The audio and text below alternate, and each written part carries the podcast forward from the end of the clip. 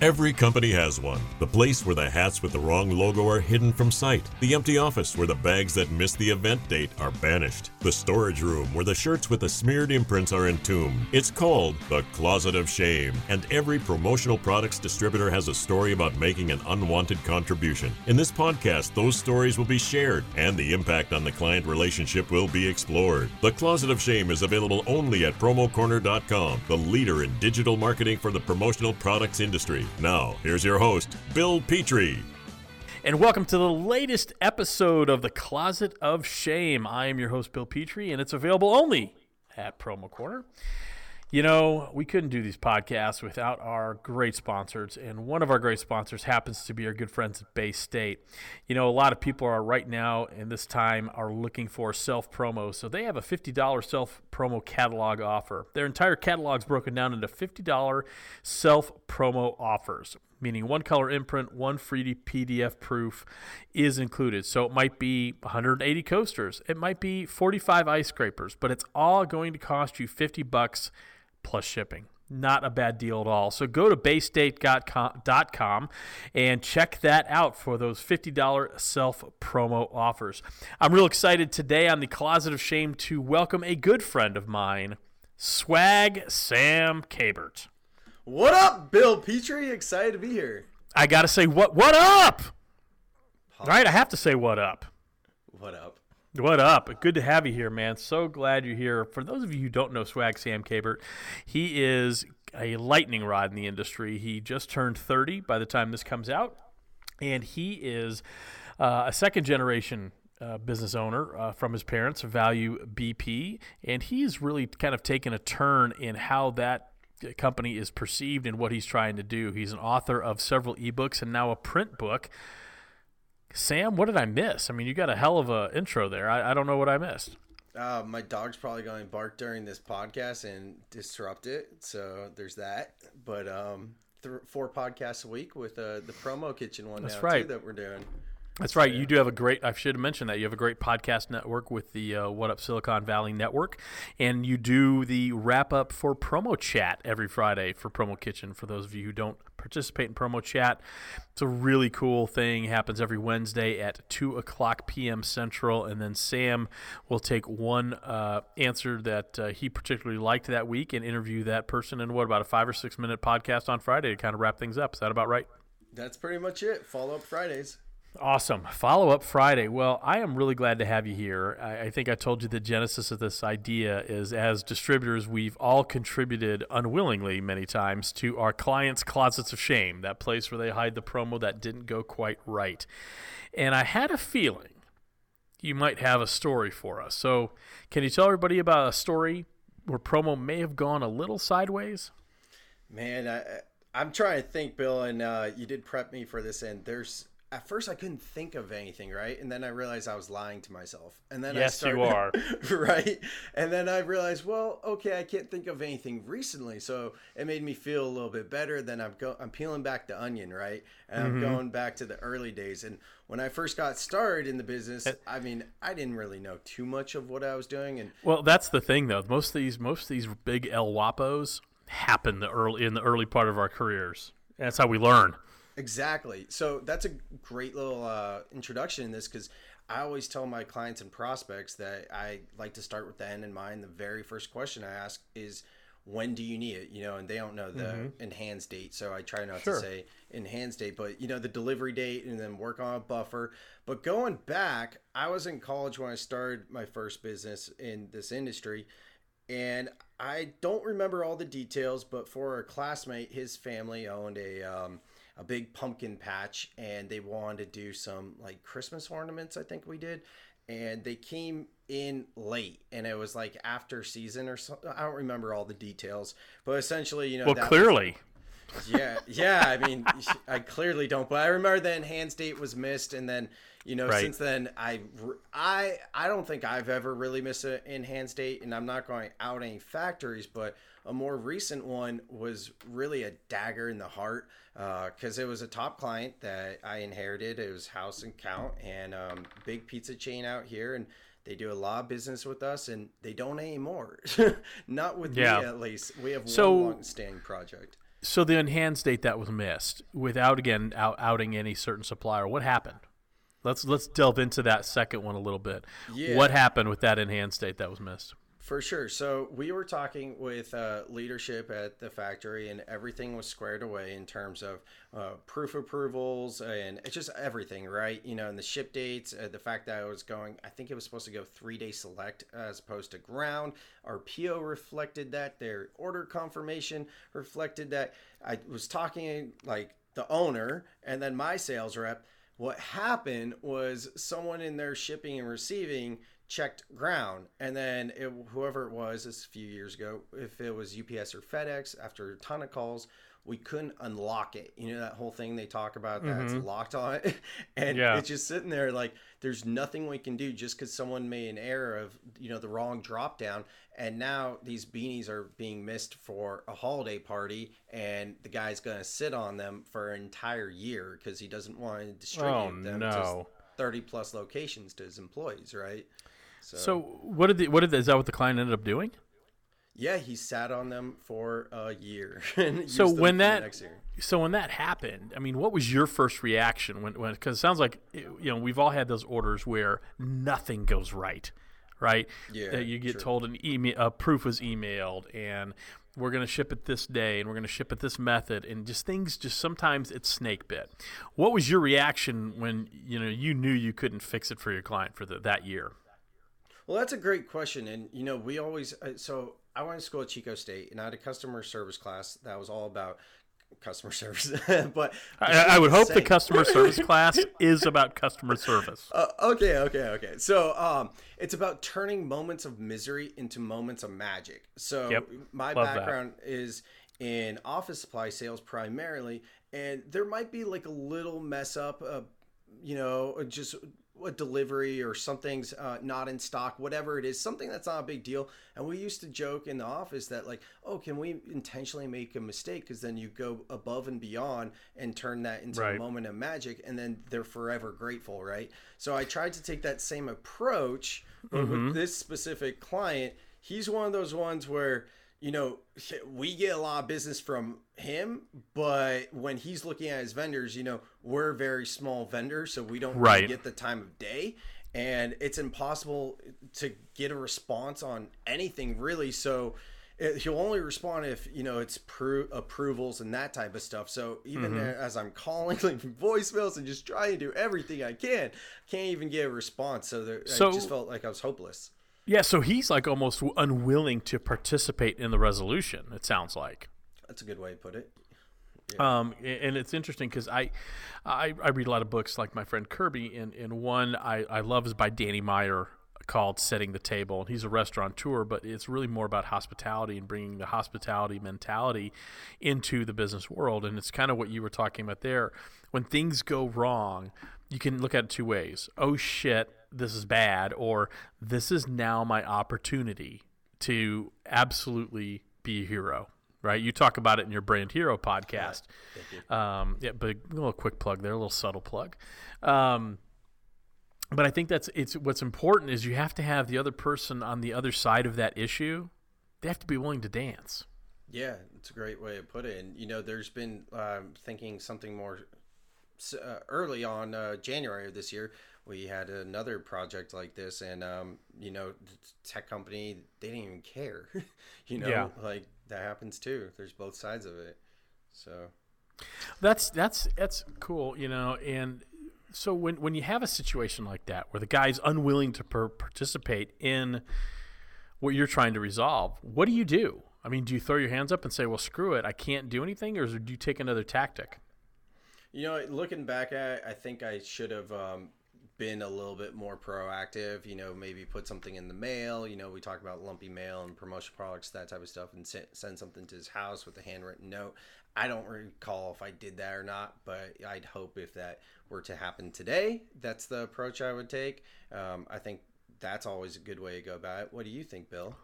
I, I, I think you know at some point you, you push and push and push and at some point if their mind is made up you have to be have uh, you have to be able to read that. At some point you have to say it's not going to work out for me. And we've all had clients like that where even if it wasn't a huge mistake in their mind it might have been and it might have been the deal breaker. And so no matter what you say no matter what promises you make no matter how you try to lumpy mail your way out of it That's sometimes you can't. And it's kind of having that intuition of you know what my time is better spent elsewhere and what you do is you say you know from my perspective you take the lesson you know it's it's this is an industry where there's lessons with every failure and if you don't take those lessons, you're going to make the same mistake twice. Like you were talking about in your first example of a, of a fail, that you know you, you really weren't focused on the in-hands date and some other things. I bet that never happened again. Yeah. Right? The first time you screw that up, it doesn't happen again. And it's still we have a partnership with the factories we work with, right? That's the way the industry works. So I mean, at the end of the day, you know, I take responsibility for anytime we miss it now, but I know if it's not my fault or my team's fault, you know, and it's not anymore because we do our deal due diligence. But it, but here's the thing: uh, even if it's not your fault, the client from the client's perspective, it's 100% your fault. Yeah, that's what I'm saying. I take responsibility. Like I that's know in thing, my mind, yeah. but it oh, I know matter. you do. Yeah, so yeah. It but, does not. It doesn't matter. You're right. That's the best way to look at it. It doesn't matter because the perception is, hey, I don't deal with the factory in China. I don't deal with the whatever supplier you're using in, in Minnesota. I deal with you, and you failed. Mm-hmm. And you have to kind of eat that sometimes. Yeah, it's tough. And one of the things you said there about lessons in failure, back when I did have employees, I used to say this all the time if something went wrong, however large or small, hey, it's okay. Now let's figure out what went wrong there and put a system in place so it doesn't happen again. No and, question. You know, so no question. I think that's the way to go about it. So, so the guy who sat on the uh, the promo that missed the event date sat on it for 364 days or or whatever. So he used it the next year, right? And then you never were able to sell to him again. Well, so this is a family business, and my mom's got a long-standing account with him where it's just like he sends a PO and for something they need, and he can't switch that, right? But then he's got right. little promotions he comes to me for, like uh, just throughout the year. For uh, I think we've done Bay State actually. I want to say for pizza mm-hmm. cutters, mm-hmm. Valentine's mm-hmm. Days, and uh, they were the sponsor of this fine broadcast. Yeah. By the way, there are no finer pizza cutters in the industry than the good, good goods at Bay State. They are good goods. And that's what we like to call a mid roll in the industry. That's right. A little bit of mid roll in there. But anyways, so what was I talking about? I don't even remember. Um, oh, okay. So holiday gifts. Yeah, we do hol- holiday gifts with them too. And I'm having trouble remembering right now if this past Christmas was the year he used the beanies. I think it was uh-huh. the year. I think it was the year after. I think I think it was, but I didn't do the pizza cutters. I'll tell you that much this past spring. So yeah. yeah. So let me ask you this. So what have you learned from those, those type of mistakes? They've happened. You've obviously learned from them. What would your what would your big takeaway be? Uh, telling someone new to the industry, what would your biggest takeaway be? How to avoid that in the future? For this specific example, this is what I struggle with because I was babying this order to the uh, point where I might have been annoying to the factory, but I mean, I don't think it was that much. I know we as distributors can be annoying uh, to factories, right? Mm-hmm. I think mm-hmm. we all know that. But right.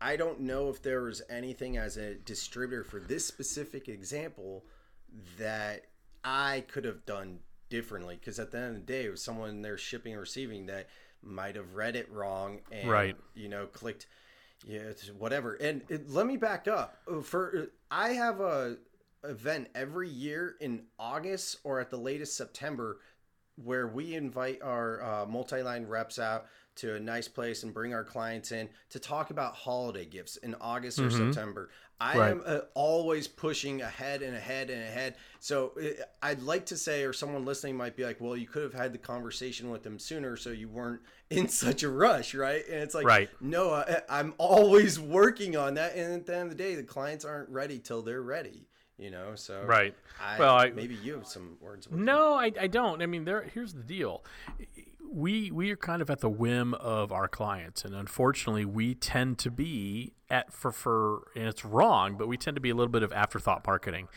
Um, hey we got a trade show coming up in three weeks. What are we giving away? We what are we giving out for our event in three weeks? That type of stuff. Unfortunately we become we distributors um, back when I was a distributor, you become a byproduct of that panic and that hair on fire that your clients project onto you.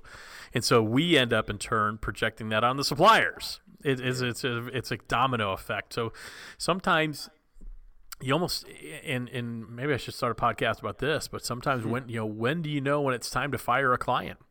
And sometimes there are clients who either wait too much to the last minute, they're too demanding, they don't pay their bills, or they're complete time vampires and they never buy from you, or whatever it is. But sometimes there comes a time, cut them loose. Can I just say I love firing clients? It, it hey that you could say whatever you want. This is this is kind of uh, an an unscripted podcast, but not the Yeah. unscripted podcast. Absolutely. I've had to I've had to fire clients. Yeah. Oh yeah, come back on Friday for unscripted. But um, but I've had to fire clients, and I don't take pleasure in it. But sometimes it's like I don't want to be abused anymore, and I don't want to be treated like a piece of shit anymore. And it's just time to move on because you know what, life's too short. There's plenty of business out there. Yeah, it's not like the love for that, but it's the love for like okay, this this same. It's always the same thing. It's a rush and it's small order, and Yep. y- you know what I've come to realize recently is uh, niching down, right? And Mm-hmm. I do, I don't like working with clients that it's their first time ordering swag or it's like a Right. one off because that's re- I don't know why it took me like six seven years to really realize that, but my sweet spot, and I think for a lot of us, obviously, is people that know the process, right? When Right. they're when they are ordering every quarter or whatever, they know the whole process and.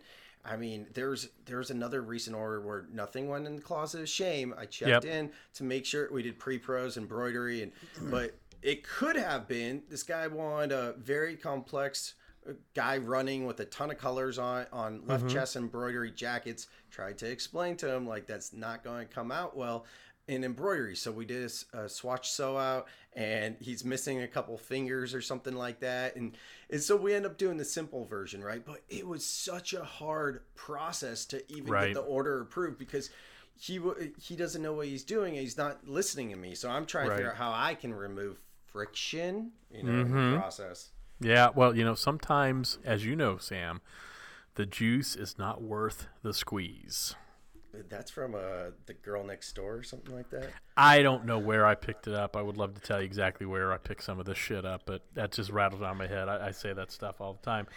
Let me ask you a quick question, Sam. So, what one piece of advice would you personally give a distributor who had an order that just went sideways? It doesn't matter if it was their fault, supplier's fault, maybe bad communication from the from the uh, end user. It doesn't really matter, but the order's gone completely sideways.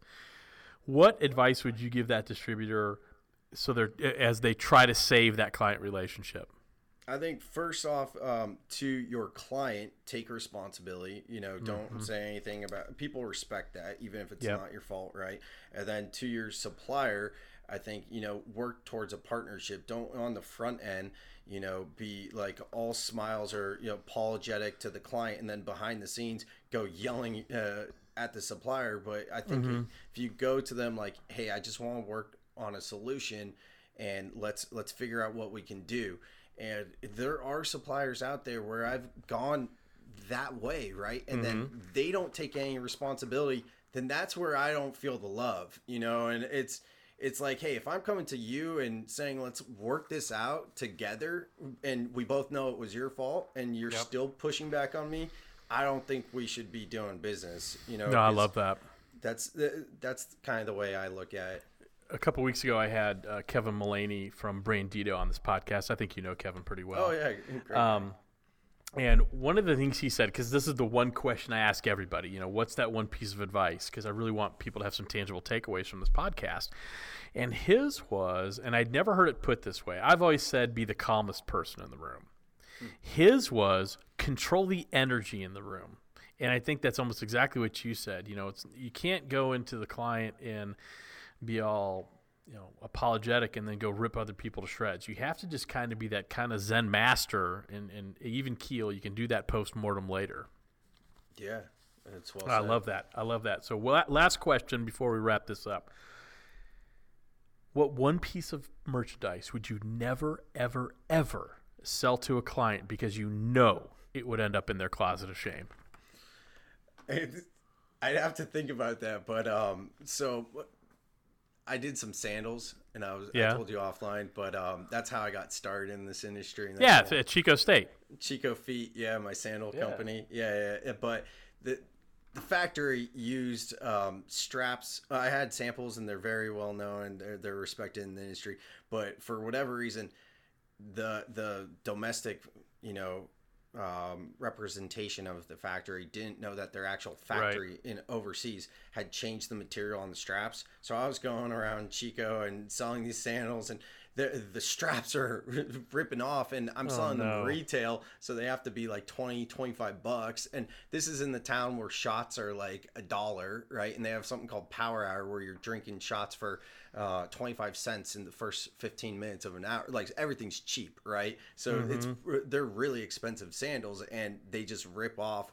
So um, yeah, now I kind of try to stay away from footwear, but I love socks. So You do love socks. I have actually a pair of What Up Silicon Valley socks.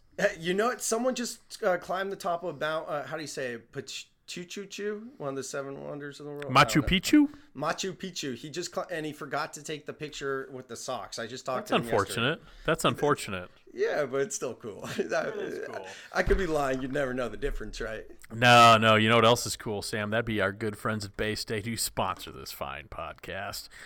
You know how I like to smooth into that, and they've got that uh, great self promo special, fifty dollars. Uh, all the products segmented to fifty dollar blocks. Head on over to baystate.com. See what we're talking about. You'll be happy that you did, Sam. I can't thank you enough. You're a good friend and a good man for doing this podcast. Really appreciate it. We'll have to uh, we'll have to dig deeper uh, next time. Sounds great. Thanks for having me on, Bill, and can't wait to come visit you guys uh, at the new promo corner office in Nashville. Uh, anytime. Invitation's always extended. Sounds good. Talk to you soon. Thank you for listening to The Closet of Shame. The Closet of Shame is available only at promocorner.com, the leader in digital marketing and media for the promotional products industry.